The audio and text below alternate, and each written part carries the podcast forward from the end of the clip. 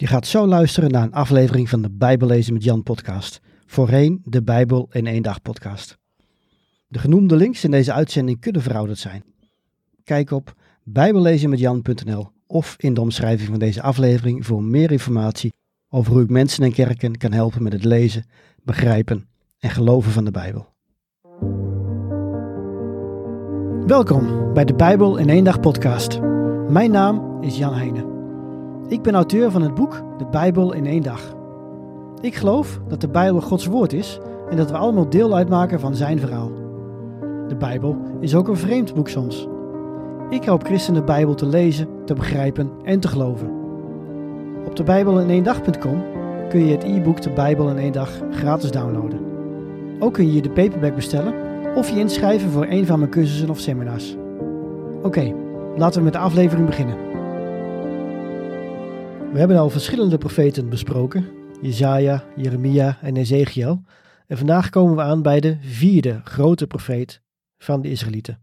zijn naam is Daniel. Daniel was een jonge man die samen met drie vrienden meegenomen werd door de Babyloniërs nadat zij Jeruzalem hadden ingenomen. Daniel is een bijzonder figuur in de Bijbel. Hij is een afstammeling van David en een trouwe volgeling van God.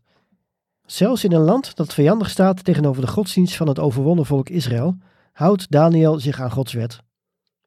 Met gevaar voor eigen leven, moeten we daarbij zeggen. Het Bijbelboek Daniel bestaat eigenlijk uit twee delen.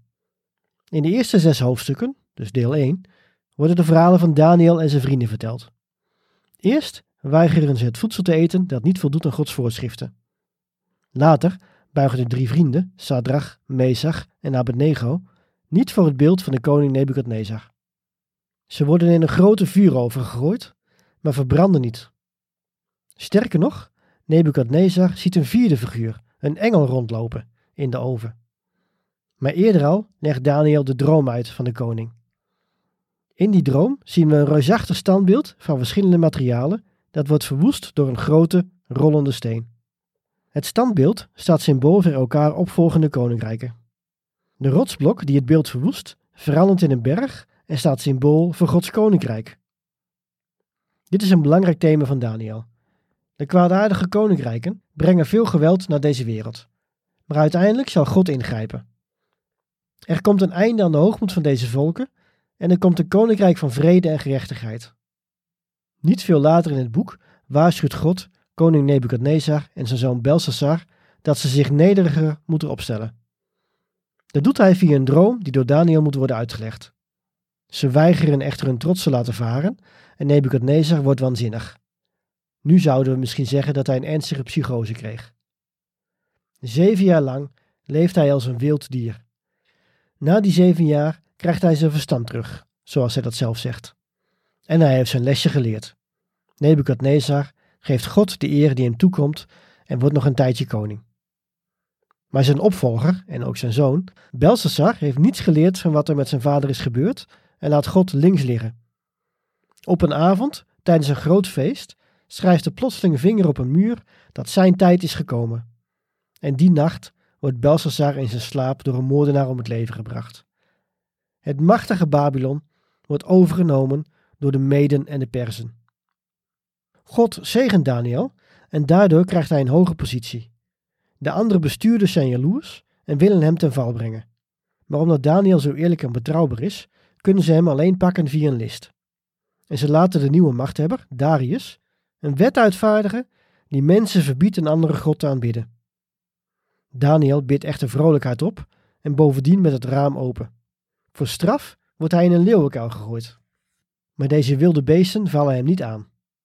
Zo is de bemoedigende les voor christenen van alle tijden dat God helpt stand te houden tijdens de vervolging. Dat zagen we ook bij de drie vrienden eerder al. Veelzeggend zijn hun woorden voordat ze in de oven worden gegooid. Wij zijn ervan overtuigd dat God ons zal redden. En zelfs al doet hij dit niet, dan nog zullen wij uw goden niet vereren. Maar zoals gezegd, Daniel was ook een profeet. En met name de laatste zes hoofdstukken van zijn Bijbelboek laten de visioenen zien die Daniel heeft ontvangen.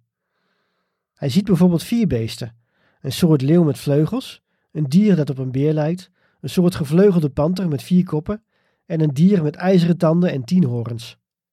Drie van deze horens maken plaats voor een andere hoorn. Er is een engel voor nodig om de droom aan Daniel uit te leggen. Elk dier staat voor een koninkrijk. Het laatste beest is een zeer kwaadaardig koninkrijk. De nieuwe hoorn staat symbool voor een bijzonder arrogante koning. Iemand die zichzelf boven God plaatst. En hij vervolgt Gods kinderen. In deze droom worden deze koninkrijken uiteindelijk verwoest en geoordeeld. Dan verschijnt er iemand die op een mens lijkt, zegt Daniel. Oudere Bijbelvertalingen zeggen de mensenzoon. Dit is de verlosser die later Gods koninkrijk op aarde zal vestigen. Toen Jezus op aarde leefde, noemde hij zichzelf de mensenzoon. In de droom is te zien hoe iedereen hem dient. In een volgend visioen ziet Daniel een ram en een geit. Met de ram wordt het koninkrijk van de Mede en Persen bedoeld, terwijl de geit symbool staat voor het oude Griekenland.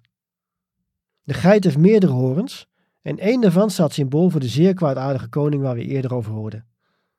Nu vertelt God dat deze koning Jeruzalem zal aanvallen en de tempel zal onteren met afgoden. Maar hij zal geen stand houden tegen God en uit de weg worden geruimd. Het is een hoopvol beeld, maar Daniel raakt ook ernstig in de war. Hij wil onder meer graag weten hoe lang dit nog gaat duren. En hij raadpleegt de boeken van Jeremia en ontdekt dat de ballingschap 70 jaar zou duren. Die tijd is inmiddels bijna voorbij en hij smeekt God zich te houden aan zijn belofte. En, ondanks dat nergens wordt beschreven dat Daniel zelf iets verkeerd doet, beleidt hij toch de zonde van het volk. Dan verschijnt een engel aan Daniel. De engel vertelt met een ingewikkelde profetie dat er ooit een gezalfde vorst zal komen en dat Jeruzalem zal worden hersteld. Daniel krijgt vervolgens nog een visioen. God vertelt hem opnieuw van de koningen die nog zullen komen. Een van hen is bijvoorbeeld de koning die wij kennen als Alexander de Grote, een Griekse veroveraar. Maar al deze koninkrijken verdwijnen weer. Uiteindelijk komt er één koning uit het noorden die Jeruzalem zal veroveren en zijn afgoden neerzet in Gods tempel. Het is onduidelijk welke koning hier wordt bedoeld. Misschien de Syrische koning, die in de tweede eeuw voor Christus in Jeruzalem veel Joden liet doden en zijn goden in een tempel plaatste. Het kan ook zijn dat de Romeinen worden bedoeld en de verwoesting van Jeruzalem en de tempel in 70 na Christus door de Romeinen. Of misschien moet het visioen nog wel realiteit worden. Omdat de profetieën in de Bijbel vaak op meer dan één manier uitkomen, geloof ik dat al deze interpretaties waar zijn. Ze zijn al op verschillende manieren werkelijkheid geworden en de volledige vervulling komt nog. Het boek Daniel gaf zo hoop aan het volk van God tijdens de ballingschap, tijdens de Romeinse onderdrukking en ook tijdens de verovering door de Syrische koning waar ik het net over had. En het boek geeft ook nu nog steeds hoop. Zeker voor mensen die worden vervolgd vanwege hun geloof. Het patroon dat Daniel beschrijft zien we van Genesis tot Openbaring. De mens is zondig, maar God straft de zonde, hij vergeeft en hij redt. De oproep aan ons mensen is om op God te vertrouwen. Verder hoeven we niets te doen. Alleen trouw te blijven, zoals Daniel en zijn vrienden lieten zien. Uiteindelijk zal God een eind maken aan al het kwaad en zijn koninkrijk vestigen. Ik noemde toen straks Daniel al een van de grote profeten uit de Bijbel. Na deze vier grote profeten komen de zogeheten kleine profeten aan het woord. Dat wil niet zeggen dat ze minder belangrijk waren, of dat ze letterlijk klein van stuk waren, maar ze heten de kleine profeten omdat deze Bijbelboeken veel korter zijn. In een volgende aflevering bespreken we deze twaalf kleine profeten.